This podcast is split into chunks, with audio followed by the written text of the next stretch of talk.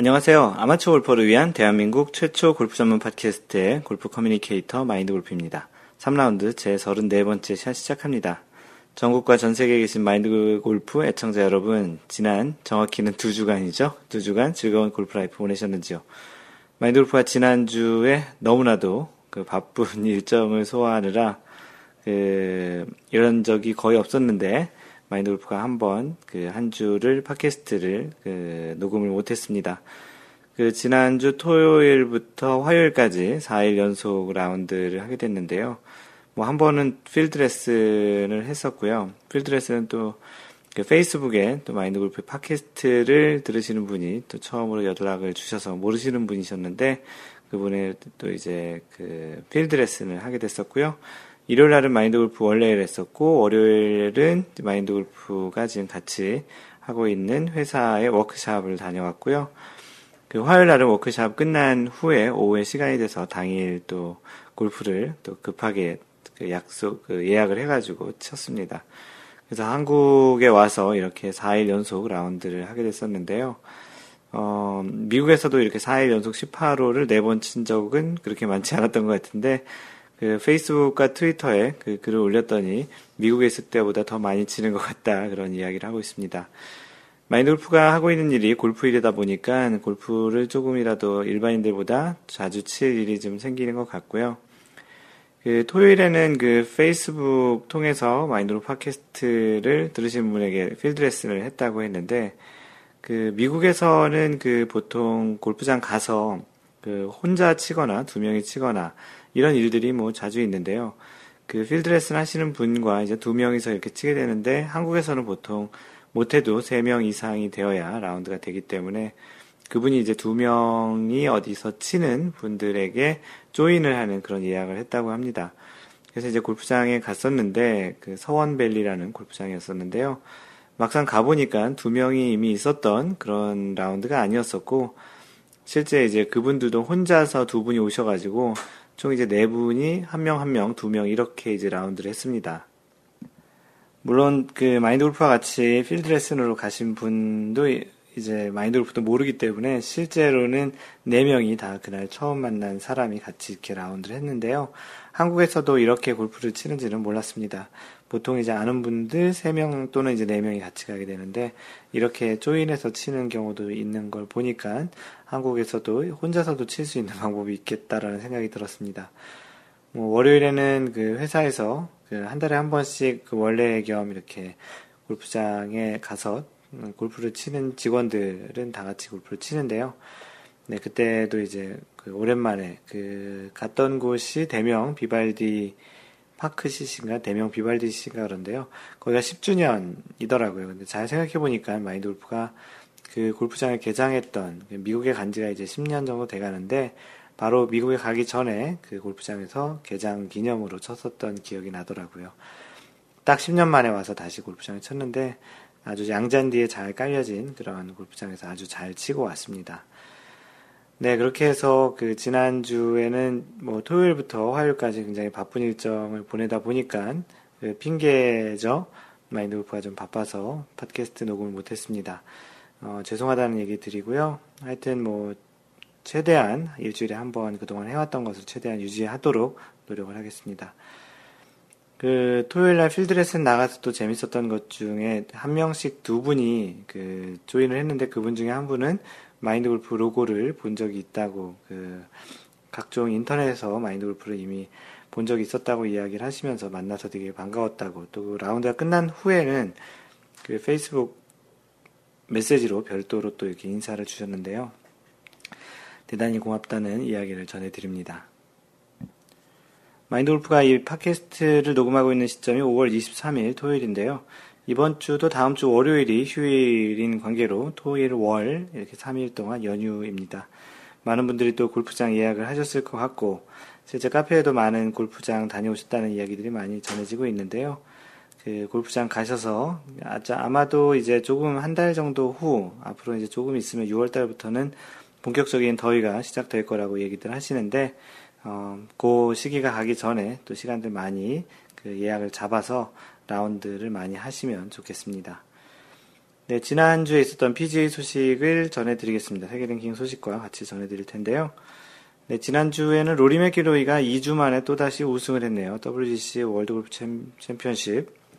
그래서 이제 우승을 한 이후에 매치 플레이에서 우승을 했었죠. 2주 만에 웰스 파고 챔피언십에서 우승을 했습니다. PGA 이번 시즌 2014-15 시즌 2승째를 챙기게 되었고요. 어, 무려 21언더파의 성적으로 우승을 했고 특히 3라운드에서는 11언더파 61타 11언더파 대단하죠. 버디를 11개를 했던, 했더라고요. 그래서 11언더파 61타를 몰아치며 우승을 했습니다. 그래서 현재 그, 그 당, 그 우승할 당시에 2위와 무려 7타 차이로 가볍게 우승을 했고요. 세계 랭킹을 잠시 보면 그 로리 맥길로이가 현재 41주 연속 세계 랭킹 1위를 이어가고 있습니다. 그 마스터즈에서 우승한 조던 스피스가 그 지난주에는 3.37포인트 차이였는데 이번 주에는 4.46포인트. 지금 로리 맥길로이가 가지고 있는 포인트가 13.32포인트인데 2위와 차이가 4.46포인트니까 굉장히 큰 포인트 차이죠. 그래서 격차를 이제 좀 벌리고 있고요. 로리 맥길로이의 그 연속 세계 랭킹 1위는 아마도 1년, 그 52주는 앞으로 11주가 남았는데 52주 연속 1위는 무난히 달성될 거라고 생각이 됩니다. 과연 연속 몇 주까지 로리 맥기로이의 우승이 이어질지가 좀 궁금합니다. 한국 선수의 순위는 배상문이 82위로 100위 안에 있고요. 나머지 노승열, 최경주, 박성준 선수들은 100위 바깥에서 계속 성적이 떨어지고 있네요. 네, 이번 주에 크라운 플라자 인비테이셔널 앳 콜로니얼이 있는데요. defending 챔피언 아담 스캇이고 방금 전에 소개했던 로리 맥길로이는 아쉽게도 그, 이 대회에 참석은 못했지만 유러피언 대회 BMW 챔피언십에 참석을 했는데 그 컷오프 당했다는 그런 그 소식을 간단히 전해드리고 자세한 것은 다음 주에 전해드리도록 하겠습니다. LPGA 소식은 그 킹스밀 챔피언십에서 호주의 우리나라 선수, 어, 국적은 우리나라가 아니죠. 그 한국계 선수인 그 이민지가 우승을 했습니다. 그 한국 선수로는 유소연이 선두와 두 타차, 이민지와 두 타차로 2위를 했고요. 그 이번 우승으로 이민지는 세계 랭킹이 무려 42를 상승해서 현재 탑 20, 이 19위에 올랐습니다. 그 유소연도 2위를 했기 때문에 한 계단 상승을 해서 그 세계 랭킹 6위에 올랐고요. 그 대회에서 5위를 한 그 김효주 선수도 한 계단 오르며 4위까지 올랐습니다.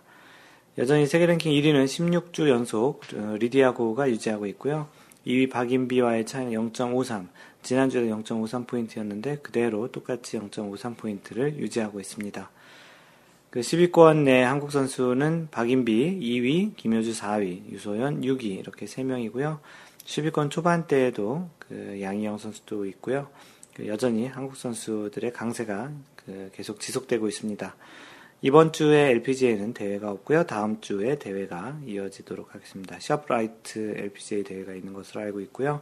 다음 주엔 그 대회 소식을 전해드리도록 하겠습니다. 한 주간에 있었던 그 골프계 소식 중에 하나를 선택해서 들려드리는 시간입니다.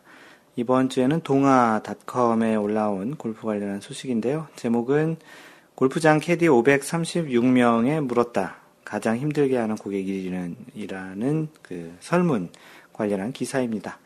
그 본문 내용을 읽어드리겠습니다. 요즘 골프장에 가보면 캐디들이 가슴에 달던 명찰을 모자로 옮겨 다는 경우가 늘었다. 어, 그러고 보니 마인드 골프가 최근에 갔던 그 골프장에서 그 캐디의 이름표가 머리에 있었던 경우가 좀 있었던 것 같네요. 그런 이유가 있었네요. 이유가 여기 써 있는데요. 이름은 몰지각한 골퍼들이 캐디의 이름을 확인하겠다며 불필요한 신체 접촉으로 성추행 파문까지 일으키기도 해 사전에 방지할 의도가 있다. 네, 그런 의도 때문에 머리 쪽에 하고 있었네요. 몰랐었네요. 실제 캐디들은 에티켓과 매너를 중시하는 골프에서 안하무인으로 군림하는 고객에 대한 불만이 많은 것으로 나타났다. 골프장 토탈 서비스 기업인 골프존 카운티가 최근 한 달 동안 전국 골프장에서 일하는 536명의 캐디를 대상으로 한 직업, 캐디를 대상으로 한 직업 만족도 설문 조사에 따르면 캐디로 일하면서 가장 힘들 때를 묻는 질문에, 질문에 매너 없는 고객을 상대할 때라고 답한 응답, 응답자가 79.3%로 1위를 차지했다. 거의 80% 단연 1위네요. 매너의 그 운동인 그 골프에서 매너가 없는 그, 그 고객이 가장 이제 그 캐디가 싫어하는 그런 타입이라고 하네요. 어, 눈사, 눈꼴 사나운 내장객의 유형으로는 경기 지연이 45.5%, 욕설과 반말 같은 언어 폭력이 38.2%, 이렇게 해서 1, 2위에 올랐으며 성희롱 6%, 과도한 내기 3.5%, 지나친 음주가 3.2%로 뒤를 따랐다. 어, 그래도 이제 그 경기 지연 쪽이 이제 가장 많았네요. 생각보다는. 어, 골프 실력에 대해서는 101타 이상을 친다는 캐디들이 전체의 40.7%인 218명으로 가장 많았다. 캐디에게 필드 레슨을 받으려고 한다면 큰 도움이 안 될 확률이 절반 가까이 되는 셈이다. 뭐 그렇다고 90타 치는 사람이 또 필드 레슨을 잘한다는 보장도 없고 100타 이상 치는 사람이 필드 레슨을 또 못한다고 이야기할 수도 없지만 대체적으로 좀 그런 평은 있죠. 어, 골프를 치지 않는다고 답한 응답자도 21.6%나 됐다. 91타에서 100타 정도를 친다는 캐디는 20.9%였다. 캐디들이 갖춰야 할 조건으로는 친절한 서비스 마인드가 1위 43.3%에 올랐으며 코스 안내, 퍼팅 라인 등 라운드 조언 능력 21.6%, 골프 규칙에 대한 이해도 12.5%가 중시된 반면 외모나 용모라고 답한 응답자는 3.4%에 그쳤다. 어, 이번 조사에서 영서, 여성 응답자는 여성 응답자는 75%로 월등히 높았으며 25%가 그럼 남성 응답자인가 보네요. 생각보다 남성이 많네요. 그 정확히 마인드 골프가 이번 네 번의 라운드에서 그 여자 캐디가 세 분이었고요. 남자 캐디가 한 분이었네요. 정확히 딱 그 비율이 맞네요. 어, 연령대별로는 고령자가 많은 일본 골프장과는 달리 30대가 49.5%, 30대가 50% 정도 되네요. 20대가 35.1%, 캐디의 비율이 80%가 넘었다. 결국은 30%, 30대와 20대의 캐디가 전체의 80%를 차지한다라는 또 그런 설문이 있었네요. 기본적으로 그 여러분들 마인드 골프 팟캐스트를 들으신 분들은 이런 에티켓 없는 캐디에게 막 하거나 캐디를 너무 힘들게 하거나 그런 골퍼가 없다고 생각이 듭니다. 어, 그래도 본의 아니게 캐디에게 뭐 불필요한 행동 등을 하는 것은 좋지 않고요. 캐디도 어차피 사람이고 캐디도 같이 어떻게 플레이하는 또 어드바이스 또 어떤 그 거리에 대한 정보나 그런 것들을 주는 굉장히 그 아마추어 골퍼들에게는 필요한 존재이기 때문에 좋은 관계, 기본적인 예절을 잘 지켜서 그 캐디와 좋은 커뮤니케이션을 해서 좋은 스코어들을 낼수 있는 그런 원동력이 되었으면 좋겠습니다. 네, 이번 주 선수 인물 탐구는 지난주에 더 플레이어스 챔피언십에서 우승한 리키 파울러를 준비했습니다. 지난주에 원래 준비해 놨다가 지난주 방송을 하지 못했던 관계로 이번 주에 리키 파울러를 이번 주에 진행하도록 하겠습니다. 네, 본명은 리키 유타카 파울러입니다. 유타카라는 이름이 들어갔으니 일본의 피가 섞여 있다는 걸 알 수 있겠죠. 조사해보니 할아버지가 일본 사람이고요. 나이는 1900 88년생, 현재 나이 26살이네요. 출생은 미국, 캘리포니아고 키는 175cm입니다. 국적 미국이고요. 현재 거주는 미국 플로리다에 거주를 하고 있고요. 미국 캘리포니아에서 태어나서 플로리다에 거주하고 있는 분들이 좀 있죠. 어, 최종일 그 마지막 날 파운, 그 파이널 라운드에 오렌지색을 주로 입는 것은 그 오클라호마 스테이트 유니버시티의 그 대표하는 색이라서 그 오렌지색을 많이 입었는데요. 그 아마추어 시절부터 이렇게 좀 보면 고등학교 고학년 시절에 독학으로 골프를 시작했다고 합니다. self study라고 써 있는데요. 그 SW 리그 파이널에서 64, 69타의 성적으로 이제 우승을 하게 되고요. 2007년 팀을 주 state 결승까지 이끄는 그런 모습을 보입니다. 2005년 웨스턴 주니어에서 우승을 하고 US 아마추어에서 아쉽게 우승을 조금 놓치는 그런 리키 파울러인데요.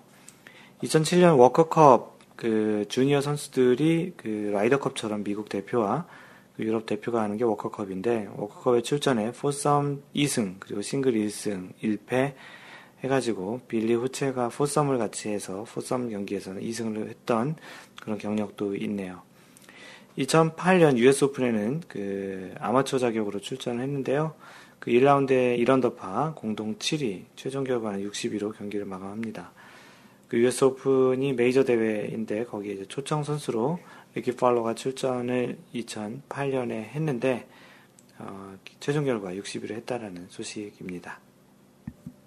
리키 파울러의 그 프로 시절을 좀 알아보면 2009년에 워커컵을 마지막으로 해서 프로 전향을 하게 됩니다. 그 네이션와이드 투어인 그 알버슨 보이시 오픈에서 첫 프로 데뷔를 했는데요. 그 타이틀리스트 또 롤렉스와 같이 이제 그 스폰서 계약도 이때 하기 시작합니다. 그 지금도 그렇지만 그때도 이제 굉장히 그 앞으로 유망한 그런 선수의 그 많은 평가를 받았기 때문에 타이틀리스트와 롤렉스 같은 그런 회사에서 계약을 진행을 했었네요. 그 첫 PGA 대회는 그 저스틴 팀버레이크 슈라이너스 하스피털 포 칠드런스 오픈인데요. 그 팀버레이크 저스틴 팀버레이크 슈라이너스 아동병원 대회라고 이렇게 보통 한국말로 하는데 그 대회에서 그 처음 출전을 해서 그 6위로 경기를 마감하게 됩니다. 처음 출전한 PGA 대회에서 그 6위로 경기 마감을 한 건 굉장히 잘한 거죠. 그 두 번째 PGA 대회는 그, 프라, 그 fries.com 그 대회였는데요. 아쉽게도 그 플레이오프에서 떨어지면서 공동 2위로 경기를 마감합니다.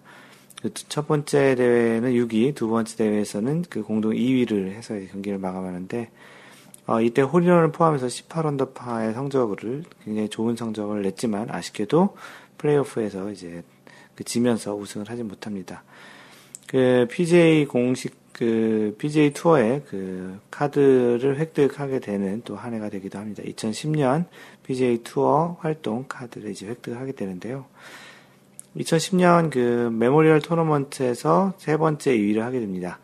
자, 저스틴 로즈에게 역전을 당했고요. 저스틴 로즈는 이때 PGA 첫 승을 하게 되는 거죠. 그 실제 이제 저스틴 로즈도 그렇고 그 이렇게 파울러도 그렇고 2010년 메모리얼 토너먼트가 두 선수에게는 그 PGA 첫 승의 도전이었는데 아쉽게도 저스틴 로즈가 PGA 첫 승을 하게 됩니다. 그리고 그리고 2010년 퓨마와 골프 의류 계약을 하게 됩니다. 그 머리에 그 쓰는 모자, 모자에 그 소위 얘기하는 챙이죠. 그 챙 부분이 일자로 이렇게 되어 있는 약간 힙합 스타일의 그런 그 퓨마 모자를 쓰기로 좀 유명했었는데요. 그 퓨마와 이제 골프 의류 계약을 하면서 그런 그 조금은 그 젊은 어린 친구들이 좋아하는 힙합 스타일의 그런 골프 의류 스타일로 입기 시작합니다. 어, 21세 9개월의 나이로 라이더컵의 그 주장 선발로 이제 발탁을 됩니다. 보통 그 12명의 선수를 발탁을 하는데요. 1위부터 10위까지는 그 각 라이더컵 포인트로 이제 선발하는데 나머지 두 선수, 선수 그 캡틴이 뽑는 그 주장이 뽑는 두 명의 이제 그 리키 파울러가 포함이 돼서 21살 9개월의 나이로 라이더컵 그 선발이 됩니다. 최연소 라이더컵 출전 선수가 되고요. 2010년에는 올해의 신인상을 수상을 하기도 합니다. 2011년에는 디 오픈 챔피언십, 그, 소위 얘기하는 브리티시 오픈에서 공동 5위를 하고, 그, WGC 브리지스톤 인비테이셔널에서 준우승, 그리고 아담 스캇이 이 대회에서 우승을 합니다. 그래서 세계 랭킹 28위까지 올라오고요. 그 페덱스컵 플레이오프에 이제 처음 진출을 하게 되면서 최종 결과 43위로 마감을 합니다. 굉장히 좋은 성적이죠. 그 PGA 투어에 그 두 번째 참, 그 2년째 참석하는 그런 선수로서 굉장히 좋은 성적이고, 그리고 한국에서 열린 원 아시아 투어 그 코오롱 코리아 오픈에서 로리 맥길로이에게 6타 차로 우승을 하면서 이제 그 첫 승을 하게 됩니다. 뭐 PGA 대회는 아니지만 그래도 아시아 원 아시아 투어에서 첫 승을 하게 됩니다. 세계 랭킹 32위까지 이제 오르면서 2010년을 마감하게 되는데요. 그 2012년 어, 웰스파고 챔피언십에서 서든데스 연장전에서 로리 맥길로이, DA 포인트에게 이제 우승을 하면서 프로 데뷔 어, 4년 만에 첫 PGA 우승을 하게 됩니다. 이 우승으로 세계 랭킹 20, 24위까지 올라오고요. 더 플레이어스 챔피언십에서 아쉽게 이제 준우승을 하면서 다섯 번째 준우승을 하게 됩니다. 그 우승을 한번 해서 그렇지 이제 그, 더, 그 전에도 이제 준우승을 꽤 많이 한 선수인데요. 그 드디어 2012년 웰스파고 챔피언십에서 그그 PGA 첫 승을 했던 그 로리 맥기로입니다. 아, 그리키 파울러입니다. 2014년은 메이저 대회에서 굉장히 두각을 나타낸 한 해였는데요. 그 마스터즈에서는 공동 4위, 그리고, 그리고 그 다음에 있는 그 메이저인 US 오픈에서 2위, 메이저 대회에서 가장 좋은 성적을 냈죠. 그 다음 디오픈 챔피언십에서 2위, 그리고 마지막 메이저 대회인 PGA 챔피언십에서 3위, 공동 3위를 하면서 로리 맥길로이, 필 미켈슨, 헨릭 스탠슨과 굉장히 접전을 했는데, 그, 마인드골프도 이 대회를 실시간으로 중계를 봤기 때문에 기억이 나는데요. PGA 챔피언십에서 공동 3위를 합니다. 어, 잘 보면 마스터즈 4위, US 오픈 2위, 디 오픈 챔피언십 2위, 그리고 PGA 챔피언십 3위, 그 모든 메이저 대회에서 탑5 안에 그 드는 그런 성적을 내는데요. 잭 니클라우스와 타이거 우즈 다음으로 이제 이런 그 모든 메이저에서 탑5를 하게 되는 그런 선수가 됩니다. 아쉽게도 이제 그러나 이제 탑5에 있지만 우승이 한 번도 없는 또 그런 선수이기도 한데요. 어, 그렇게 2014년에 메이저 대회에서 굉장히 두각을 보인 한 해를 보이면서 2015년 마스터즈에서 다시 공동 12위 그리고 디, 어, 더 플레이어스 챔피언십에서 그 PGA 두 번째 우승을 하게 됩니다. 그 마지막 17번 홀 연장전에서 이제, 이제 우승을 하게 되는데요. 원래 라운드를 포함해서 또 세, 세 개의 홀 aggregate라고 하는데 세 개의 홀 누적 그 스코어로 하는 그 연장에서 다시 17번을 또 버디하고 마지막 또 이제 그 서든 테스트 두 명이서 이제 연장을 가서 이제 한 홀씩 하면서 17번에서 다시 버디를 하면서 어, 공교롭게도 마지막 날 17번 홀에서 세 번의 기회를 다 세 번 다 버디를 하면서 우승을 하게 됩니다. 이로써 이제 PGA 2승을 하게 되고요. 그 아주 인상적인 것은 마지막 6홀에서 이글을 포함해서 6언더파를 치면서 연장전을 가게 된 그 리키 파울러인데요. 다른 선수 입장에서는 굉장히 그 말도 안 되는 그런 성적으로 연장을 오게 된 그런 성, 성, 선수이지만 본인 입장에서는 굉장히 자신감이 높은 그런 마지막 여섯 홀에서 이제 여섯 개의 언더파를 쳤기 때문에 굉장히 우승을 할 거라는 강한 그런 확신이 섰을 것 같다는 생각이 듭니다. 예, 지난번 3라운드 33번째 샷, 동반자가 공 위치를 대신 마크해도 될까라는 글에 댓글 달려주신, 달아주신 분, 그 LKH 코아코님, 어, 팟빵에도 올라왔군요. 잘 듣겠습니다. 네, LKH 코아코님은 그 팟캐스트를 팟빵 통해서 듣는 것 같은데요. 안드로이드 그, 그 팟캐스트 전문 앱이 없는 분들은 팟빵을 많이 설치해서 듣는 것 같습니다. 고맙습니다. 그리고 겸진님도 잘 듣겠다고 해주셨고요. 어, 미국에 계시는 앤디님, 잘 들었습니다. 상황에 따라서 마크를 대신해 뒀던 적이 종종 있었는데, 룰에 나와 있을 줄은 몰랐네요. 룰은 똑똑하네요. 라고 해주셨습니다. 앤디님 잘 지내시고, 잘 지내시고 계시죠? 그, 어떤 분께서 그, 캘리포니아에 계시는데, 그, 그런 모임 같은 거 없냐라고 이야기했던 게 기억이 나는데요. 다음 달 원래 한번 잘 진행해 주시고요. 그, 마인드 골프가 또 미국에 가면 한번 뵙겠습니다. 마인드 골프가 한 주 그 팟캐스트를 skip한 관계로 글들도 조금 많아지기도 했고요. 어, 그래서 이제 조금 지금 이번 팟캐스트는 내용이 좀 길어지더라도 그 뭐 어찌됐든 좀 끝까지 팟캐스트를 좀 녹음을 해보려고 합니다. 평상시보다는 조금 길 것 같고요. 사연도 그렇고 인사말들도 많으니까 그래서 차근차근 하나씩 소개를 하도록 하겠습니다. 그 가입 인사 올리신 분들 소개하겠습니다. 몰두님, 어, 팟캐스트를 통해 마인드 골프를 좋아하게 되었습니다. 특히 Y 강좌를 통해 원리를 알아가면서 골프의 깊은 매력에 더 빠지게 되네요. 어, 나이 들고 이렇게 뭔가를 좋아하게 된 것은 아주 오랜만인 것 같습니다. 지금은 초보이지만 실력이 좋아지면 언젠가 마인드 골프와 라운드 하는 날이 왔으면 좋겠다고 생각합니다. 네, 요즘 그 팟캐스트 특히 이제 Y 골프 통해서 이렇게 마인드 골프를 찾아주시는 분들 많은데요. 그 나이를 먹으면서 그렇게 평생 오래 할 수 있는 운동들이 그렇게 많지는 않은 것 같습니다. 뭐 정적인 운동들이 이제 주로 그럴 것 같은데요. 뭐 예를 들어서 마인드 골프가 스노보드를 좋아한다고 해서 나이 많이 먹어서도 이제 계속 할 수 없는 것 같고요. 뭐 등산이나 뭐 테니스 같은 거는 또 가능할 것 같기도 하고. 어찌됐든 그렇게 나이를 먹고 남녀노소 공평하게 이렇게 같이 어울려서 할 수 있는 많지 않은 운동 중에 하나이고요. 그 골프의 또 다른 재미는 스윙을 하는 것 자체만은 어, 점점 이제 나이를 먹어가면서 그 스윙 자체가 골프에서 차지하는 비중은 점점점 적어진다고 생각을 합니다. 스윙을 하는 것은 골프에서 굉장히 일부분이고 그러한 스윙을 해서 어떠한 그 경기를 하면서 알게 되는 그러한 주변 지식 또 그리고 그런 것을 통해서 얻게 되는 그 사람들과의 관계 그런 것들이 또 골프에서의 가장 큰 매력이라고 생각을 하고요. 기본적으로 또 이제 그런 그, 그 어떠한 골프에서의 주변 지식과 다른 사람을 배려하고 또 많은 대화를 또 할 수 있고 그러려면 또 기본적으로 스윙은 어느 정도 잘 해야 시간이 또 확보되기 때문에 골프에서의 스윙을 하는 연습도 그래서 또 중요한 부분이라고 생각을 합니다. 어느 한 부분 또 간과해서도 안 되고요. 너무 골프 치는 거에서만 너무 집중을 해서도 별로 좋지 않고 또 너무 이제 골프 치는 것을 또 게을리해서 또 이렇게 스윙 그 골프 스코어가 또 너무 많이 나오는 것도 좋지는 않다고 생각을 합니다. 적절하게 자신의 그러한 스윙 실력 대비 자신의 그런 주변 지식도 같이 쌓아가는 그런데 좀 아이디도 몰두네요. 몰두하셨으면 좋겠습니다. 몰두님 고맙습니다. MC몽님께서 해외방도 있군요. 라고 글을 올려주셨는데요. 새로 가입한 MC몽입니다.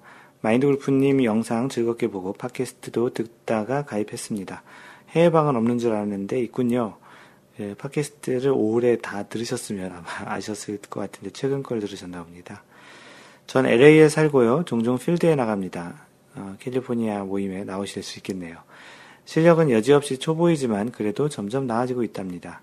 아직 여유가 없어서 레슨은 받아본 적은 없고 유튜브로 스윙을 따라해서 그닥 좋진 않지만 필드 나가서 그린을 보면 기분이 좋아진답니다. 다음 티타임이 있다면 용기 내서 참석해 볼게요. 라고 하셨고요. 방금 전 얘기한 대로 그 앤디님께서 캘리포니아 모임을 많이 주도를 하셨거든요. 그래서 앤디님께서 조만간 그 6월, 6월 달에 캘리포니아 모임을 한번 진행한다고 하니까 꼭 참석해 보시기 바랍니다. 그 MC몽님 인사 주셔서 고맙고요. 글 남겨주셔서 감사합니다. 수현, 준현, 파파님, 수현, 준현이 그 아이들 이름인 것 같은데요. 안녕하세요. 구력이라 할 정도는 못 되지만 골프를 다시 시작한 지는 1년 정도 되는 초보입니다. 좀 의욕적으로 하려다 보니 여러 자료들도 찾게 되었는데 유튜브에서 마인드 골프, 와이 골프를 처음 보면서 카페 가입을 하게 되었네요. 아주 자주 나가지는 못하지만 나가려고 노력은 합니다. 참고로 인도어는 집 근처 서울 서부역 동서 골프를 주로 이용하는데 어, 지난주 파주 리조트 골프 클럽에 가봤는데 참 좋더군요. 어쩌면 같은 구장을 이용하시는 분들도 뵙게 될지도. 크크크. 앞으로 잘 부탁드립니다. 그 마인드 골프를 듣는 팟캐스트 뿐만 아니고 이 카페로 활동하시는 분들 다양한 곳에 다양하게 살고 계시는데요. 혹시 그 서부역 쪽, 그 동서 골프를 다니시는 분이 있다면, 그 수현, 준현 파파님과 번개를 통해서 같이 만나시는 것도 좋을 것 같습니다. 마인드 골프가 지역방을 만든다고 저번에 한번 설문조사를 했는데요. 어, 조만간 각 지역의 그, 아무래도 좀 너무 세밀한 지역보다는 조금은 좀 큰 단위의 기, 그 지역으로 먼저 지역방을 한번 만들어 보겠습니다. 그래서 마인드 골프가 꼭 없더라도 여러분들끼리 또 이렇게 비슷한 취향을 가지신 분들끼리 미리 만나는 것도 괜찮다고 생각하니까 조만간 지역방을 만들도록 하겠습니다. 한만돌님께서는 그 안녕하세요 유튜브를 통해 어, 알게 되어 이렇게 가입을 했습니다. 제가 원하던 그런 강의였기에 무척 기대됩니다. 열공할게요. 잘 부탁드립니다. 라고 하셨고요. 정말로 요즘 들어서 그 유튜브 통해서 굉장히 많은 분들이 들어오고 계십니다.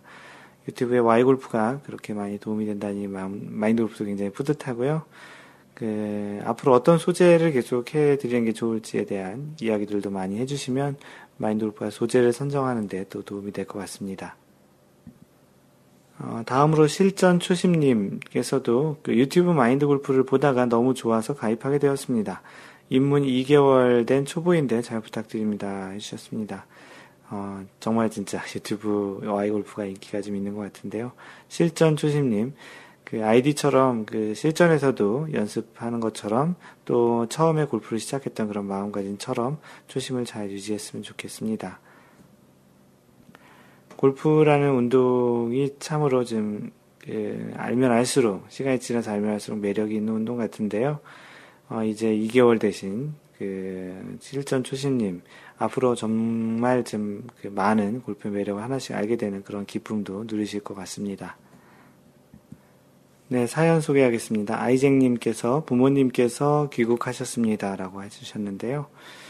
어, 미국 생활 3년 만에 양가 부모님을 한 집에 모시고 거의 한 달에 함께, 한 달을 함께 하다 보니 카페에 자주 들리지 못했습니다. 네, 이분께서는 텍사스에 살고 계시는데요. 양가 부모님을 모셔서 한 달 동안 같이 계셨나 봅니다. 미국이라는 말은 어, 평생 들어봤어도 미국 땅 밟아보실 기회가 없으셨던 부모님들을 한꺼번에 모셨습니다. 한 달이라는 시간이 마치 한두 주 정도처럼 빨리 지나가 버렸고 함께한 순간순간이 지금도 생각나고 귀국하신 지 이틀이 지난 지금 그분들의 빈자리가 많이 느껴지네요. 그 빈자리 어떤 분들이 계셨다가 생긴 그런 빈자리는 든자리는 잘 모른다고 하지만 빈자리는 크다는 이야기들 많이 하죠. 어, 다시 이제 골프에 매진할 시간이 온 것 같습니다. 카페 활동도 열심히 해야겠네요. 아참, 그리고 이번에 여기 오스틴에서 제1회 한인 골프대회를 연다고 하는데 참석을 해야 할지 말아야 할지 고민이 됩니다. 홀인원 하면 제네시스에다 경품으로 한국 왕복, 왕복 항공, 항공권, 그냥 경품 기대하는 것만으로도 좋은 시간이 될 것 같기는 합니다만, 아직 결정을 못 내렸습니다. 네, 이 글에 많은 분들이 그, 그 꼭 참석을 하라고 하시고 그 비행기 꼭 타셔서 왕복 항공, 항공권을 그 받으셔가지고 한국에 오시라고 또 이야기들을 많이 하셨습니다. 어, 그리고 나서 그 아이쟁님이 맨 마지막 댓글에 글을 남겼는데요. 어, 이런 글이 있네요. 골프대회에 참가했습니다. 했었습니다. 물론 상금과 같은 것과는 관련이 없는 참가인이 되었습니다. 그러나 재미있는 몇 가지를 공유해 드립니다. 13살짜리 남학생이 3오바로 메달리스트가 되었고 항공권 경품까지 타가는 행운을 얻었습니다. 저는 GPS 시계를 추첨해서 바로 직전에 추첨이 되어서 안타깝게도 8토시 두 개를 받았습니다. 아, 그 GPS 시계가 바로 앞에 이렇게 당첨이 됐다라는 이야기 같은데요. 그리고 홀인원 제네시스는 186야드 정도의 파3에서 진행되었는데요. 후일담에 따르면 골프장이 생긴 이후 그 홀에서 홀인원을 한 적이 없다고 합니다. 그럼 그 제네시스는 누가 제공했느냐? 보험이 들어있다고 합니다. 보통 홀인원 같은 경우는 그 주최 측에서 홀인원 보험을 가입을 하게 됩니다. 어, 그래서 경품홀에는 관리자, 증인이 대기하고 있고 홀인원이 되면 보험사에서 나와서 사전에 보험 계약된 거리가 맞는지 프로골퍼는 아니었는지 뭐 이런 것들 몇 가지를 조사한다고 이런 후일담도 알려주셨고요. 아이쟁님, 뭐, 사실 이런 데에 나가서 우승하는 것도 쉽지 않지만, 이런 대회를 또 참가하는 것은 또 다른 자신의 그런 골프를 테스트해보는 그런 또 좋은 자리가 되기도 합니다. 잘 참가하셨고요. 앞으로 이제 이런 대회가 있으면 매년 참석해보시는 것도 좋겠습니다. 네, 다음은 김목수님께서 올려주신 글인데요. 제목이 저희 목조 주택 현장입니다. 아, 말 그대로 김 목수님은 목수이신 것 같은데요. 그 집, 집을 짓는 일을 하시고 계신 것 같습니다. 경기도 광주에 있는 목조 주택 현장입니다. 현재 제가 주로 하고 있는 곳이죠. 그래서 그 목조 그 집을 짓고 있는 그런 사진을 올려주셨는데요. 스윙 연습기는 고심 끝에 안 사기로 결정하고 현장 가까운 연습장에서 연습을 하고 있습니다. 예전에 이 현장에서 이렇게 스윙 연습을 하려고 그 연습기 관련한 질문을 올리셨던 그런 적이 있었는데요. 새벽 5시 기상, 씻고 밥 먹고 근처 연습장 고고싱. 이 넓은 연습장을 저는 딱 절반만 쓰고 있습니다. 죄다 오른쪽으로 슬라이스 슉슉. 1시간 정도 연습하고 현장으로 갑니다. 어, 현장에 걸어둔 R7, 그 R7 옛날 그 테일러메이드 드라이버를 사진을 올려주셨는데요. 시간 날 때마다 고무 티에 대고 휘둘러 봅니다. 현장에 있는 동생 중에 예전에 골프 연습장에서 일하면서 프로의 꿈을 키웠던 친구가 있어 가끔 폼을 봐주기도 합니다. 요즘 부러운 눈으로 원래회 게시글을 보고 있습니다. 저의 첫 데뷔전을 마인드 골프 원래회에서 하고 싶은데 괜찮은가요? 물론 조금 더 준비 후에 점점점 이렇게 해주셨습니다. 네, 어느 정도 그, 뭐, 치시면, 뭐, 처음 라운드 할 때 마인드 골프 원래 나오는 것도 괜찮겠지만, 뭐, 어느 정도 그 휘두를 줄 아시면 나오는 것도 괜찮습니다. 마인드 원래 그렇게 잘 치시는 분보다는 뭐 많이 치시는 분들이 더 많기 때문에 그런 부담은 없어도 될 것 같고요. 그 멋진 집을 짓고 계시는 그런 사진도 잘 보았고요. 그 내용 중에 그 전체 그 골프 연습장의 반만 사용한다고 하셨는데 슬라이스 때문에 그렇다면 맨 왼쪽 끝으로 가서 치시면 골프장을 전체 다 활용할 수 있다라는 그런 불편한 진실도 알려드립니다. 오랜만에 올레바이크님이 글을 남겨주셨고요. 다들 잘 지내셨나요? 라는 제목입니다. 마골님을 비롯한 카페 식구분들 그동안 잘 지내셨습니까? 작년 이벤트 공동 다승왕 올레바이크입니다. 2014년 소셜 이벤트 공동 다승왕이신데요. 올해 들어 잠수 탔다가 이제 급한 일이 마무리되어 물 밖으로 조심스레 얼굴을 내밀어 봅니다. 부끄러워 다시 들어가지 않도록 격하게 환영해 주세요. 마골님 사무실 알려주세요. 커피나 바카스 들고 놀러 갈게요. 이벤트 다승왕도 긴장하세요. 돗자리 씻어 말리는 대로 펼치겠습니다. 그동안 저한테 맞지 않는 토플 공부로 너무 힘들었는데 오늘 새벽에 커트라인 점수를 받고 마골 식구들에게 제일 먼저 알립니다. 다들 행복하고 즐거운 하루 되세요. 예, 유학을 가려고 그 토플 준비를 하고 있었는데 잘 된 것 같습니다. 너무나도 축하드리고요. 뭐 아이잭님, 겸진님, 하얀바지, 앤디님, 어, 주구장창님, 그리고 낭만자객님, 해피존케이님 모두 그 격하게 축하를 드리고 카페에 다시 온 것을 환영해 주셨는데요. 어, 이제 좀 큰 관문을 지나셨으니까 다시 한번 카페 활동해 주시고요. 마인드 골프가 그 전화번호 남겨드렸으니까 뭐 그 마인드 골프의 사무실 근처에 오셔서 뵙든 아니면 또 다른 장소에서 배워도 좋으니까 연락을 꼭 주시기 바랍니다. 다시 한번 축하드립니다. 올리바이크님. 예, 마라도님께서 2015-2016년 어, 대한민국 50대 코스를 올려주셨습니다. 어, 50개 골프장이 나와 있는 그 표인데요. 골프 다이제스트에서 많은 패널들이 참가해서 2015-2016년 대한민국 50대 코스를 선정했다고 합니다. 이 중에서 몇 군데는 라운드를 해보았으나 그 빨간색으로 표시해 보았는데요. 꽤 많은 것 같은데요. 반 이상 되시는 라운드 경력이 있으신 것 같은데 마라도님은 상당히 많은 곳을 가보았네요. 어, 올해에는 못 가본 곳 중에서 몇 군데 더 가보고 싶어요. 혹시 주말에 가실 일 있는데 한 자리 비어 있다면 알려주세요. 제가 서식하는 강원도 원주에 있는 오크밸리 가실 분들도 연락 주시면 좀 고맙겠습니다. 네, 마로님은 그 강원도 원주 쪽에서 일을 하고 계시는 것 같고요. 그쪽에 혹시 그 라운드를 하게 될 일정 또는 뭐 마인드 골프 원래를 그쪽 근처에서 하게 될 경우에도 그 마라도님의 도움을 받을 수 있을 것 같습니다. 어, 그 50군데의 골프장 중에 마인드 골프는 한, 한 6개 정도 되는 것 같고요. 또 예전에 갔던 골프장 중에서 또 이름이 바뀐 곳도 있는 것 같은데요.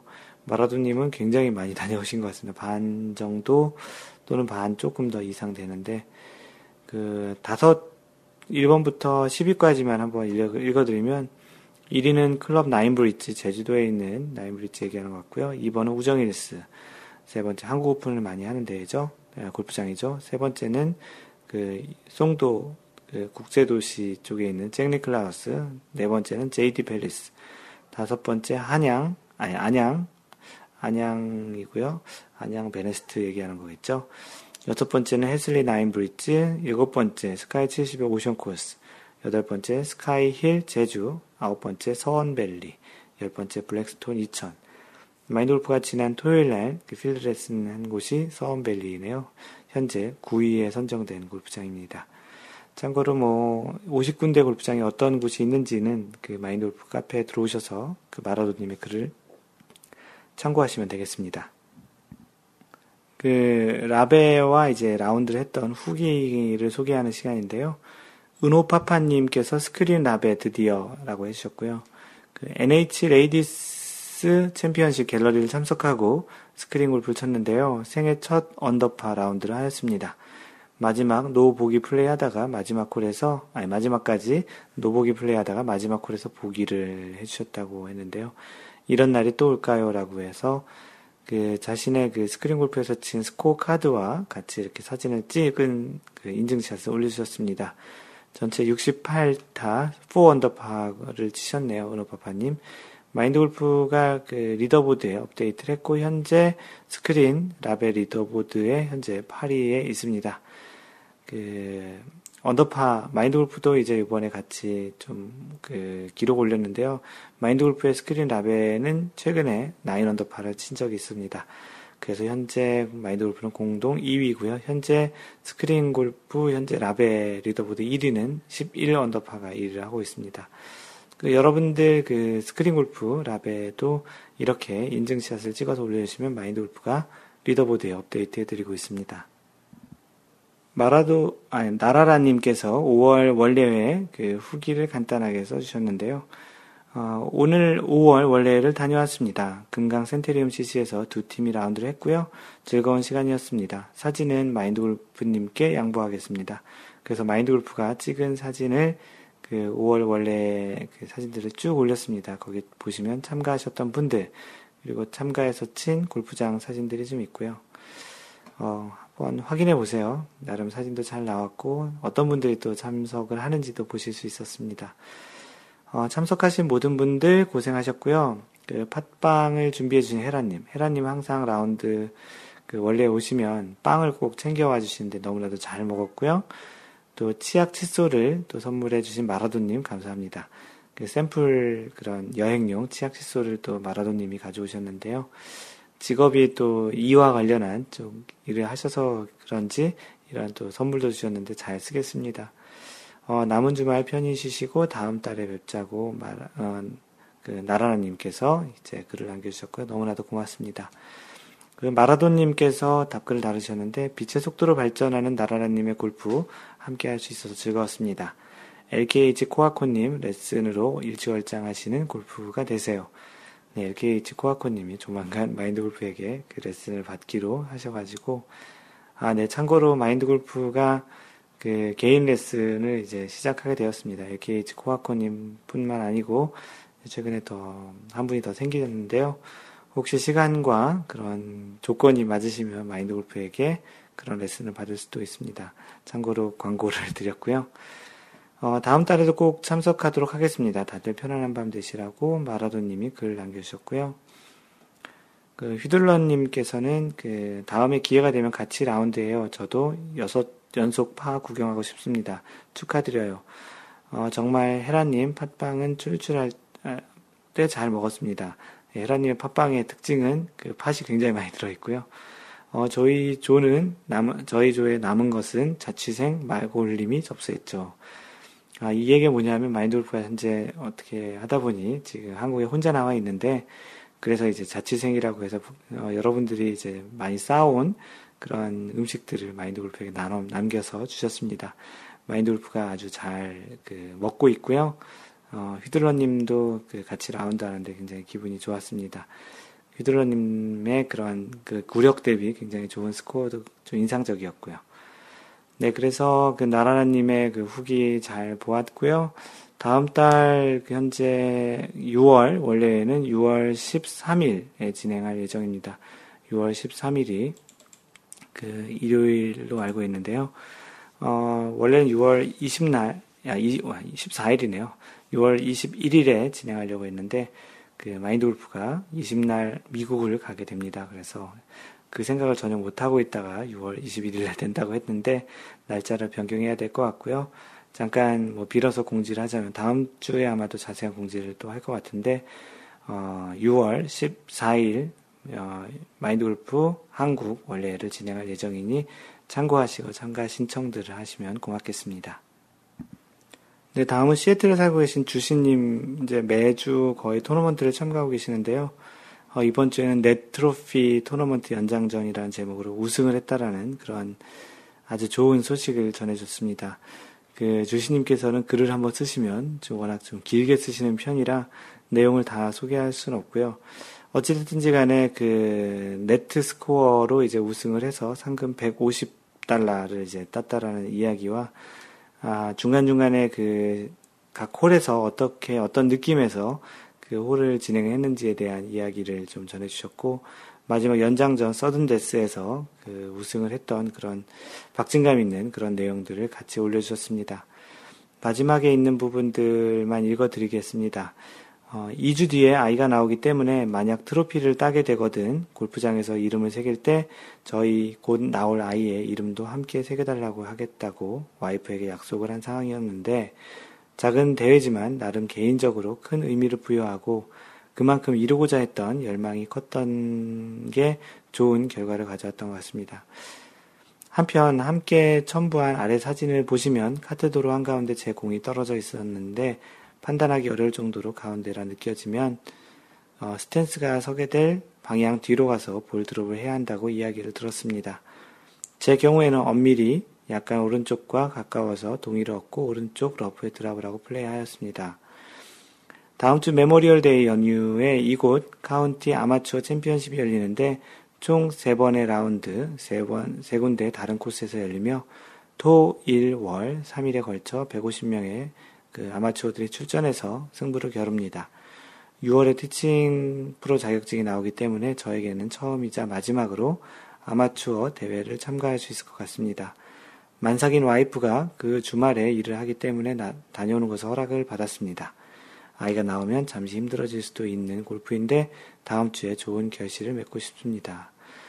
네, 아주 좋은 결과를 맺으셨고 항상 이렇게 그 도전을 하는 모습도 참 보기 좋습니다. 마인돌프와 미국에 있을 때도 통화를 했었던 분이신데요. 물론 한국에 와서도 한번 통화를 했었던 분이신데 항상 이렇게 도전을 하고 뭔가를 성취해 나가는 그런 모습이 너무나도 참 마인드 골프에게 없는 또 그런 또 멋진 부분인데요. 어, 부디 또 좋은 결과 있었으면 좋겠고요. 지금 마인드 골프가 녹음하고 있는 시점이 어, 토요일이니까 미국 시간으로 내일이 그 이제 대회 토너먼트 3일 연속으로 이제 대회를 하게 되는 그런 날이네요. 어떤 결과 있는지 굉장히 궁금할 것 같고요. 다음번에 또 그 후기로 그 소식들을 전해주셨으면 고맙겠습니다. 네, 다음은 은호파파님이 골프 이거 정말 궁금하다고 올려주신 내용입니다. 어, 제목이 티샷 할 때 다른 동반자들은 어디에 있어야 할까요? 어, 제 LPGA 대회 갤러리로 참석하고 정말 즐거운 시간을 보냈습니다. 그런데 선수들 플레이를 가까이서 보다 보면 티박스에 가까이 붙어 있는 것 같아서 이렇게 가까이 있어도 되나 싶었습니다. 티샷이 다른 동반자들은 어디에 있어야 하나요? 뒤에만 없으면 되나요? 라고 질문을 올려주셨습니다. 어, 나라님께서는 어, 제가 알기론 티샷 하는 선수의 시선에서 안 보여야 한다고 알고 있습니다. 따라서 등 뒤에 움직이지 말고 가만히라고 해주셨고 어, 하얀 바지님께서는 그 아마추어들이 경기할 때는 서로 방해가 되지 않고 신속히 다음 플레이어가 티인 그라, 그라운드로 올라올 수 있게끔 한쪽에 차례로 여저 예, 예쁘게 조용하게 대기하면 될 것 같고요. 어, 선수들은 갤러리와 광고판 등으로 생각보다 동선이 자유롭지 않습니다. 네, 그럴 것 같네요. 광고판도 또 이렇게 가리고 그러면 안 되니까. 어, 그래서 캐디가 처음 올라와서 가방을 놓은 자리가 자신의 자리가 되는 것 같습니다. 그러다 보니 본의 아니게 앞에 있는 경우나 심지어 앞쪽으로 여길 만큼의 위치에도 있는 것 같습니다. 선수들끼리는 신경 쓰지 않는 것 같습니다. 만약 신경 쓰이게 되면 그렇게 하지 않거나 complain 하게 했을 것 같습니다. 네, 하얀바지님께서 이야기하신 대로 맞는 것 같고요. 특별한 이러한 규정은 없고 가장 중요한 것은 방해가 되지 않는 그런 동선에 또는 시선이 그 영향을 끼치지 않는 그런 곳에 있으면 된다고 마인드골프도 생각을 합니다. 그래서 기본적인 전제 자체가 에티켓인 것 같고요. 그런 관점에서 보면 플레이어는 골퍼에게 방해가 되지 않는다는 것이라면 괜찮을 것 같습니다. 그 샷을 할 때 플레이어의 시선에서 보이지 않는 것이 가장 좋을 것 같고 가급적 플레이어의 등 뒤쪽이나 정면이라면 충분히 거리를 두고 있는 게 좋을 것 같습니다. 플레이어 당사자 입장에서는 가급적 자신의 플레이의 역량이 있는 정도면 정중하게 요청을 해서 방해가 되지 않도록 하는 것이 좋을 것 같고요. 때로는 이러한 것으로 굳이 이야기해야 하나 생각이 들 수도 있지만 샷 결과가 좋지 않다면 이 또한 핑계로 작용할 수 있기 때문에 정중하게 그런 요청을 하는 것은 좋은 습관인 것 같습니다. 다음 아이쟁님이 올려주신 궁금한 내용인데요. 그 골프 대회는 총 길이 몇 야드에서 플레이해야 하는가라는 질문입니다. PGA와 LPGA는 총 몇 야드의 골프 코스에서 대회를 합니까? 그렇다면 아마추어 대상으로 골프 대회를 연다면 몇 야드가 적당할까요? 그런 것이 없을 수도 있지만 혹시 그런 규정이나 가이드라인을 이 나와 있는 사이트가 있다면 공유해 부탁드립니다. 제가 좀 찾아봤는데 제 능력으로 못 찾았습니다. 라고 해주셨고요. 마인드골프도 열심히 찾아봤는데요. 못 찾았고요. 대략 이렇게 중계하는 내용들을 보면 LPGA는 6,400에서 6,500야드 정도 되는 것 같고요.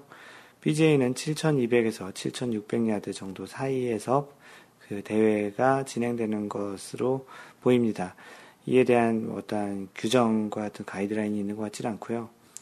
아마추어 대회라면 참가하는 사람들의 핸디캡에 따라 조금은 좀 다를 수 있을 것 같은데요. 일반 아마추어들이라면 6,500야드 수준이 가장 적당할 것 같고 그 이상을 넘어가지 않으면 좋을 것 같습니다. 물론 좀 잘 치는 사람들이면 6,700야드 정도 핸디캡도 괜찮을 것 같지만 6,500만 넘더라도 다시 얘기하면 여자 LPGA 선수들이 플레이하는 정도가 일반 아마추어들이 같이 이제 칠 수 있는 그런 정도라고 생각을 하면 좋을 것 같습니다. 6,700 야드만 하더라도 한 80대 중반 이후의 스코어 정도에서 치기가 괜찮을 것 같고요. 만약에 6,500 야드를 100다 이상 되시는 분들이 친다면 굉장히 어려운 그런 코스의 길이가 될 것이고 그로 인해서 점수가 안 나오는 또 그런 증상도 쉽게 나올 것 같습니다. 혹시 답이 되셨는지 모르겠네요. 네, 아이잭님이 남겨주신 또 답글이 있는데, 제, 저도 그렇게 생각합니다. 일반 아마추어라면 6,500야드 이상에서는 치지 말아야 한다고 생각하는 사람 중 한 명입니다. 이렇게 따지면 6,000m면 6,600야드니까 약 한 미터로 따지면 6,500, 아, 6, 아, 6, 0 0 0이야 5,800, 900 정도를 맥시멈으로 그 보면 좋을 것 같다라는 생각이 드네요.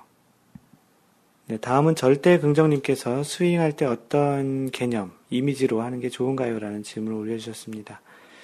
어, 저는 뒷땅을 치기 싫어서 여러 레슨 동영상을 지다 보니 다운스윙을 할 때 줄다리기 하듯 하라고 해서 해보니 효과가 있더라고요. 그러면 백스윙은 어떤 이미지로 스윙을 하면 좋을까요? 아시는 분은 의견 부탁드립니다. 라고 해주셨습니다. 어, 주, 신님께서는 어, 천천히 가볍게요 라고 해주셨고, 체크 포인트는 지면과 채가 수평이 될 때와 왼팔이 지면과 수평이 될 때가 체크 포인트인 것 같습니다. 이미지화 시키는 드릴은 개인적으로 시기에 따라 변했던 것 같은데요. 잡아놓은 스윙도 항상 조금씩 흐트러지면서 변할 수 있기에 그때그때 신경을 써주는 파트가 달라졌던 것 같다라는 의견 주셨고, 하얀 바지님께서는 참 느낌이라는 게 지극히 개인적이며 개인적으로 느끼는 것조차 항구적이지 않더라고요. 늘 연습하지만 달라진다고 해주셨습니다. 어, 아이잭님께서는 줄다리기 하라는 듯, 하라는 말은 커킹을 유지하라는 뜻도 되겠네요. 그러면 확실히 작은 힘으로도 거리를 낼 수 있는 비결이 되기도 하고 뒷땅도 막을 수 있겠습니다. 저는 백스윙 할 때 주신님처럼 지면과 수평을 유지하고 어, 양 발끝과 평행을 유지하려고 하며 오버스윙을 자제하려고 합니다. 그 아이잭님이 보시는 관점은 어, 떠한 손실을 줄이기 위해서 굉장히 노력하는 부분 같고요. 마인돌프와 이와 관련해서 와이골프의 백스, 백스윙의 원리에 대해서 다룬 적이 있었는데요. 그 마인드골프의 백스윙의 원리에 대한 링크를 그 답글로서 올려놓았습니다. 유튜브에서 마인드골프를 검색하시고 그 와이골프 중에 12번째 샷 안정적인 백스윙의 원리 오른손은 거들 뿐이라는 제목의 그 내용이 있는데 그 내용을 좀 보시면 도움이 될 것 같습니다. 네, 오늘 그 여러분들이 질문해 주시고 그 올려주신 그런 질문들 그리고 사연들 마지막 내용인데요. 딴따라 시대님께서 올려주신 그린 주위에서 칩샷 가로 열고 어프로치에 그린 위에 있는 공을 맞췄을 경우에 대한 질문입니다. 안녕하세요. 눈팅만 하는 회원이었는데 얼마 전 직접 겪은 일로 궁금해서 질문합니다. 그린 위에서의 퍼팅은 마킹을 부착했느냐 안 했느냐에 따라 벌타가 부여되는 걸로 알고 있는데요. 며칠 전 그린 위에서의 상황은 공 두 개는 그린 위에 있었고 그린 주변 3, 4m 주변에서 어프로치 하다가 그 공이 그린 위에 있는 공을 맞췄습니다. 이때 설마 맞을까 하는 생각에 마킹을 부탁하지 않았고요. 질문. 첫 번째, 이때 어프로치한 사람은 벌타를 받는 건가요? 두 번째, 어프로치한 사람의 공은 가는 방향 그대로 두고 그린 위에 있는 공은 제자리로 두고 둘 다 벌타가 없는 것인지요. 네, 결론부터 이야기하면 2번이 맞고요. 이에 대한 그 설명을 간단히 드리면 이와 관련한 조항이 그 19-5 조항에 있습니다. 19-5 조항에 있는 내용을 설명을 해드리면 그 다른 볼에 의해서 공의 그 움직임이 바뀌었을 경우에 대한 이야기입니다. 어, 스트로크 후 움직이고 있는 플레이어의 볼이 정지해 있는 다른 인플레이 볼에 의하여 방향이 변경되거나 정지된 경우 플레이어는 자신의 볼을 있는 그대로의 상태로 플레이하지 않으면 안 된다. 그러니까 다시 부딪히고 나서 최종적으로 멈춘 위치에서 플레이를 하면 된다는 것이죠. 그 공을 친 사람은 매치 플레이에서는 누구에게도 벌은 없다. 하지만 스트로크 플레이에서는 스트로크 하기 전에 양쪽 볼이 퍼팅 그린에 있었던 경우를 제외하고 누구에게도 벌이 없다. 다만 양쪽 볼이 퍼팅 그린에 있을 때 다른 공을 맞힌 볼의 플레이어는 2벌타를 받게 됩니다. 결국은 밖에서 쳤을 때는 괜찮지만 안에 그 둘 다 그린에 있었을 때는 공을 친 사람이 2벌타를 받는다는 것입니다. 다시 얘기해서 첫 번째 두 공이 다 그린에 있는 경우 마크의 부탁 여부와 상관없이 플레이어가 공을 치고 그 공이 정지했던 공을 맞춘 경우 공을 친 플레이어는 2벌타를 받게 됩니다. 그러므로 그린에 올라간 경우 마크를 하는 것이 좋고 상대가 마크를 하지 않았을 때 공을 맞출 가능성이 있다면 마크를 요구하는 것이 좋습니다. 어, 두 번째로 이제 그린에 공이 있고 그린 밖에서 친 공이 그린에 공을 맞췄을 경우 어느 플레이어에게도 벌은 없고 그린 위의 공은 원래 있었던 위치에 최대한 가깝게 리플레이스를 하고 맞춘 공은 최종적으로 멈춘 위치에서 플레이하게 됩니다. 이런 기준으로 이제 앞으로 판단하시면 될 것 같고요. 자신이 친 공이 그린에 있는 공에 맞출 것 같다고 하면 어찌됐든지 간에 마킹을 부탁하는 것이 좋겠다라는 그런 답변입니다. 네, 다음은 마인드 골프가 준비한 그런 이야기를 소개하는 시간입니다. 이번 주 이야기는 골프 힘 빼기, 그 부제로 힘을 주지 않으면 뺄 것도 없다라는 부제로 그 예전에 썼던 글을 소개하겠습니다. 골프를 하면서 같이 즐기는 동반자, 그 골프 선배, 친구 또는 레슨을 받는다면 레슨 프로들에게 가장 많이 듣는 그 표현들이 있죠. 헤드업을 하지 않는 게 좋겠다. 뭐 코킹을 유지해야 임팩트가 더 좋아진다. 왼쪽 팔을 펴는 것이 일관성에 도움이 된다. 상체 팔로만 스윙을 하지 않는 것이 좋다. 뭐 이런 등의 표현은 골프를 어느 정도 쳐본 사람들이라면 최소한 한 번은 들어봤을 그런 이야기들일 것입니다. 이러한 표현 중에 또 하나가 스윙을 할 때는 힘을 빼는 것이 좋다라는 이야기를 많이 들어보셨을 텐데요. 그리고 마인드 골프도 골프 초년에 들었던 표현 중에 골프에서 힘 빼는데 보통 3년 걸린다라는 이야기를 들었던 적이 있습니다. 이런 이야기도 생각나서 그 마인드 골프 카페에도 이와 관련한 설문을 했었던 적이 있었는데요. 그 그때 설문이 뭐였냐면 힘 빼는데 보통 몇 년들 걸리셨나요? 어떻게 힘을 빼셨나요? 라는 질문이었는데 아이디가 힘빼 토니님이 있었는데요. 10년 넘게 쳐도 힘이 안 빠져서 닉네임까지 힘빼 토니로 했는데 그래도 여전히 힘 빼는데 너무 힘듭니다.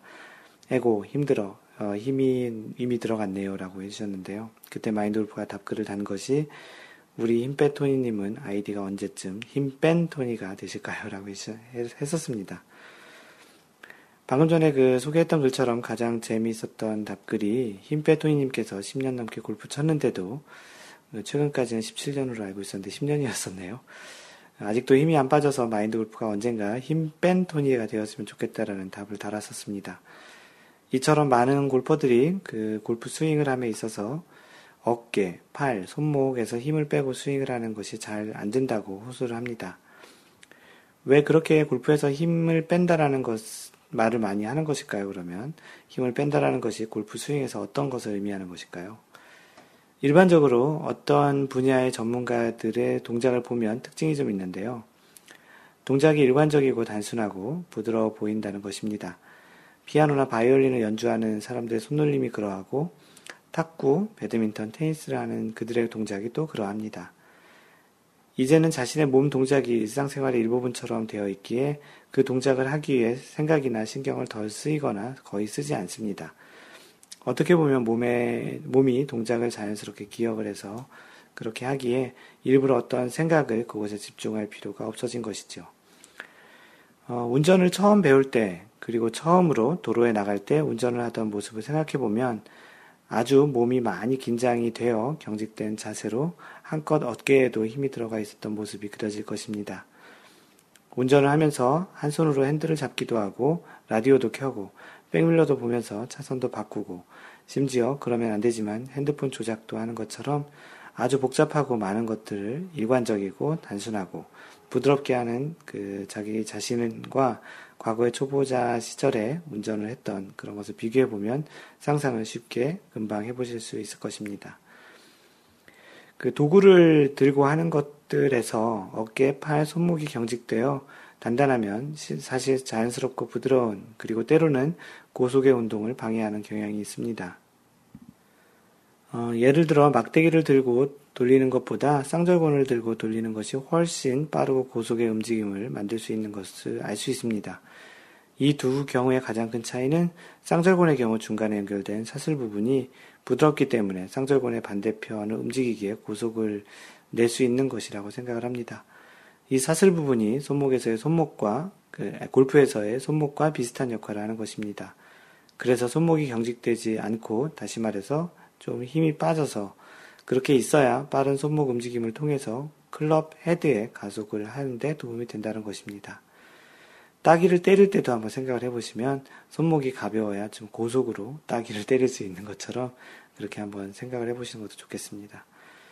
마인드 골프도 골프를 한동안 하면서 과연 힘을 빼는 것이 어떤 것인가에 대한 고민을 한 적이 많았는데요. 그리고 지금은 또 골프 레슨의 일도 하기에 어떻게 힘을 빼는 것이 또 힘을 전달하는 것이 좋을지에 대해 생각을 했던 적이 많이 있습니다. 골프에서 그 이야기하는 많은 표현들은 대부분 추상적이고 정성적인 표현들이 많이 있습니다. 부드럽게, 뭐 가볍게, 빠르게 가속해서 클럽을 던지듯이 이런 표현을 느끼는 당사자에 따라서 정도가 점점 그 조금은 다를 수 있는 여지가 좀 있는데요. 힘을 빼고라는 표현도 이 중에 하나라고 전달하기, 하나인지라 전달하기에 좀 어려운 부분이 좀 많이 있다고 생각을 합니다. 기본적으로 셋업 자세에서부터 테이크백, 백스윙 탑, 그리고 임팩트, 팔로우 스루, 피니시에 이어지는 대부분의 스윙 구간에서 우리는 힘이 많이 들어가는 스윙을 하게 됩니다. 사실 어드레스 자세에서부터 그립을 강하게 잡는 것부터 시작이 되어서 스윙 중 힘이 들어가 있는 경우도 많이 있습니다. 시, 어, 심하게 그립을 강하게 잡을 경우에 방아쇠 수지라는 병에 걸리기도 하고요. 백스윙이 시작될 때에도 왼쪽 어깨 위주의 테이크백을 하는 것보다 손목으로 당기는, 당겨서 클럽 올리는 그런 것 또한 그립의 팔꿈치와 그립에 이제 그 힘이 들어가게 됩니다. 스윙의 시작인 그 어드레스 단계에서 그립을 어떻게 잡느냐에 따라서 상대적으로 그립을 부드럽고 또 그리고 가볍게 잡을 수 있는데요. 오른손잡이 기준으로 왼손, 왼쪽 손과 팔로 잡아서 백스윙 탑까지 자연스럽게 올라갈 수 있는 형태의 그런 스윙이 좀 좋은 것 같다고 생각을 합니다. 이때 오른손, 오른팔의 역할은 가급적 왼손, 왼쪽 팔을 내 올린 스윙에 좀 더 안정적인 위치를 잡기 위한 가이드 정도의 역할을 하는 것이 좋겠다는 생각입니다. 오른손잡이 기준으로 말이죠. 어, 일종의 오른손과 팔은 거들 뿐 그 정도의 느낌이라는 생각이랍니다. 만약에 왼쪽 손, 왼팔만으로 백스윙을 하는데 중간에 오른손, 오른팔에 필요한 순간이 생긴다면 이것은 왼손, 왼쪽 팔의 그립이든 그 백스윙의 궤도든 어느 부분이 잘못 형성된 것이라고 볼 수 있습니다. 이렇게 잘못 만들어진 상태에서의 스윙으로 인해 스윙 과정 중에 오른손, 오른팔이 그 개입을 하게 되고 오른손잡이의 경우 오른손이 아무래도 사용하기 편하기 때문에 오른손이 주도가 되는 그런 형태의 스윙을 하는 경향이 생깁니다. 그래서 소위 오른손으로 때리는 그런 스윙이 많이 나타나는 것이죠. 오른손잡이 기준으로 어느 정도의 스윙 궤도를 만들어질 때까지는 몸의 왼쪽과 왼손, 왼쪽 팔이 리드하는 형태의 스윙을 하는 것이 일관성과 방향성에 더 유리하다고 생각을 합니다. 가급적 오른손 사용을 덜하고 힘을 빼라는 이야기를 많이 하는 것이죠. 그래서 그렇다고 골프 스윙이 평생 오른손 오른쪽 팔을 사용하지 말라는 것이 아니라 자신만의 일정한 궤도가 좀 나오면 오른손과 오른팔은 다양한 샷을 할 수 있는 응용 동작을 만든다는 것으로 생각하시면 됩니다. 그 오랜 생각 끝에 힘을 주고 뺀다는 것은 이런 것이란 생각이 들었습니다.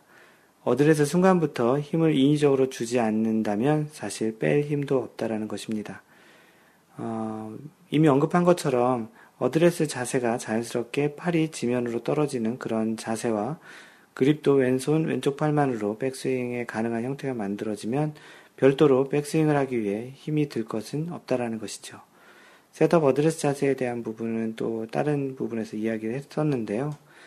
문제는 어드레스 단계나 백스윙 과정 중에 인위적으로 힘을, 힘이 들어가게 되면 아무래도 그 이 힘으로 인해서 경직된 자세를 풀기 위해서 반대의 힘을 줘야 하는 것은 실제 힘을 뺀다라는 이야기를 하는 것 같습니다.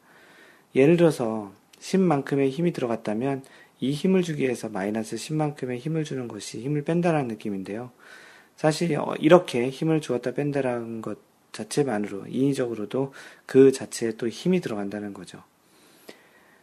애초에 힘을 주지 않을 수 있는 정도의 셋업, 어드레스, 자세 그리고 그립을 잘 하면 자신이 주로 사용하는 손에 스윙, 손이 이제 스윙 중에 개입을 할 수 있는 부분들이 적게 되면서 자연스럽게 이러한 힘이 빼, 빠지는 그런 경험들을 할 수 있을 것입니다. 처음부터 힘이 덜 들어가는 자연스럽고 부드러운 스윙을 할 수 있는 가장 큰 기반이 이렇게 자신의 그 반대, 메인 손이 아닌 그 오른손잡이 같은 경우 왼팔, 왼손 위주의 스윙을 한다면 그런 것들이 이제 오른손의 개입을 줄일 수 있는 큰 기반이 된다는 것입니다. 하지만 힘을 뺀다는 것이 자칫 몸이 흐물흐물해지는 그런 상태가 아니라 그 마인드 골프가 이야기한 것처럼 견고한 어드레스에서 팔과 손목이 어떻게 유연함을 갖는지를 좀 한번 이해를 좀 그 한번 생각을 해보시면 좋을 것 같은데요. 우스갯소리 같이 들리지만 이런 표현을 마인드 골프가 레슨했던 분이 하신 적이 있었습니다. 힘을 빼려는데 힘이 들어가서 힘이 안 빠진다라는 그런 이야기 했던 적이 있었는데요. 부디 처음부터 힘이 들어가지 않는 그런 스윙을 해서 더 이상 힘이 빠질 그런 힘이 없는 그런 심플하고 일정한 스윙을 여러분들이 갖기를 희망해 봅니다. 조금은 좀 추상적인 이야기였을 수도 있겠지만 자신이 어느 부분에 얼만큼 힘을 주고 있고 처음 어드레스 할 때부터 어느 부분에 힘이 들어가 있고 어느 단계에서 어떻게 힘이 들어가는지를 한번 곰곰이 또 천천히 스윙을 하면서 느껴보신다면 본인의 그러한 스윙에서 어떤 부분이 전체 스윙을 경직하게 만들고 경직이라는 말은 다시 스윙의 속도를 떨어뜨리는 부분이 되는지를 한번 생각해 보시는 그런 계기가 되었으면 좋겠습니다. 네, 다음은 마인드 골프가 읽어주는 골프 룰북 시간이고요. 그, 현재 제 20조, 볼을 집어 올리기, 드롭하기 및 플레이스 하기, 그리고 오소에서의 플레이에 대한 이야기를 지금 진행하고 있는데요. 이번 주에 계속 이어서 얘기할 부분은 20-4항입니다. 드롭하거나 플레이스한 볼이 인플레이로 되는 때라는 항목인데요. 플레이어의 인플레이 볼이 집어진, 집어 올려진 경우 그 볼은 드롭하거나 플레이스 하였을 때 다시 인플레이로 된다. 교체된 볼은 드롭하거나 플레이스 했을 때 인플레이 볼로 된다 라고 됩니다. 그 인플레이라는 게 이제 경기가 이제 진행돼서 이제 그 공이 이제 스트로크를 하게 되면 카운트 되는 그런 상황을 이야기하는데요.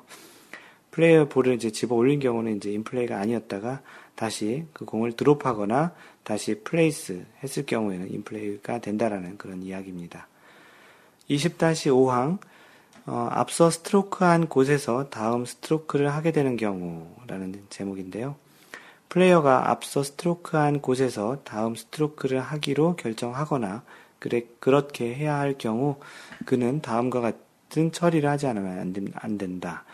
어, 쉽게 이야기하면 오비를 낼 경우에는 그 공을 공이 이제 오비라고 확, 확정이 되면 다시 자신이 쳐서 오비가 된 지점에 최대한 가까운 곳에 이제 놓고 이제 플레이하게 되는데 그럴 경우에 앞서 스트로크한 곳에서 다, 다음 스트로크를 하게 되는 경우가 그런 것을 이야기합니다.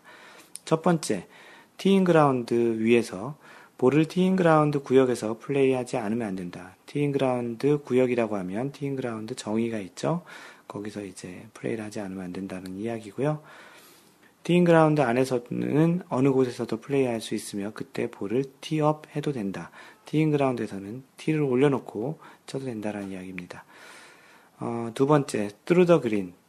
그, 볼을 드롭하지 않으면 안 되며 드롭했을 때 through the green의 코스 일부에 먼저 떨어지지 않으면 안 된다. through the green은 티잉 그라운드와 그린 그리고 해저드 빼은 나머지 지역을 이야기하고요. 그곳에서는 이제 through the green에 먼저 드롭이나 아, 드롭을 해서 이제 플레이하지 않으면 안 된다는 이야기입니다. 어, 세 번째 해저드 안에서는 플레이해야 할 볼을 드롭하여야 되며 드롭을 했을 때 해저드 안에 코스, 해저드 안의 코스 일부에 먼저 떨어지지 않으면 안 된다. 그래서 드롭을 할 때 해저드에 먼저 떨어뜨려서 드롭을 하고 경기를 진행해야 된다는 것입니다. 어, 네 번째, 퍼팅 그린. 볼은 퍼팅 그린에 place 하지 않으면 됩니다. 퍼팅 그린에선 드롭을 하진 않고요. place해서 이제 플레이를 지속을 해야 된다라는 이야기입니다. 그리고 20, 20-6항. 잘못 교체하거나 드롭하거나 place한 볼을 집어 올리기라고 되어 있는데요. 볼을 잘못 교체하거나 오소, 잘못된 그 장소죠.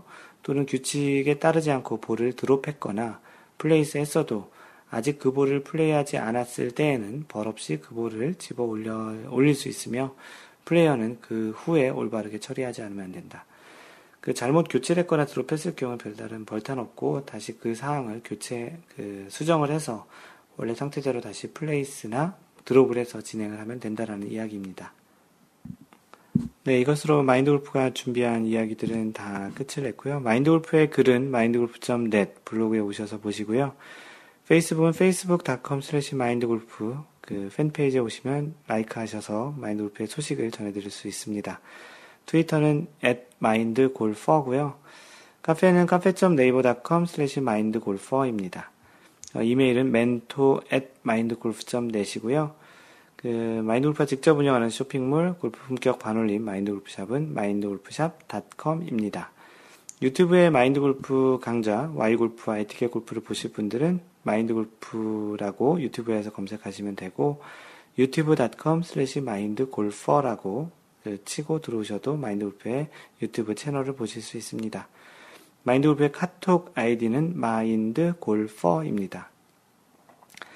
항상 배려하는 골프 하시고요. 이상 골프 communicator 마인드 골프였습니다. 다음번 3라운드 제 35번째 샷에서 만나요. Don't worry, just play mind golf. Bye!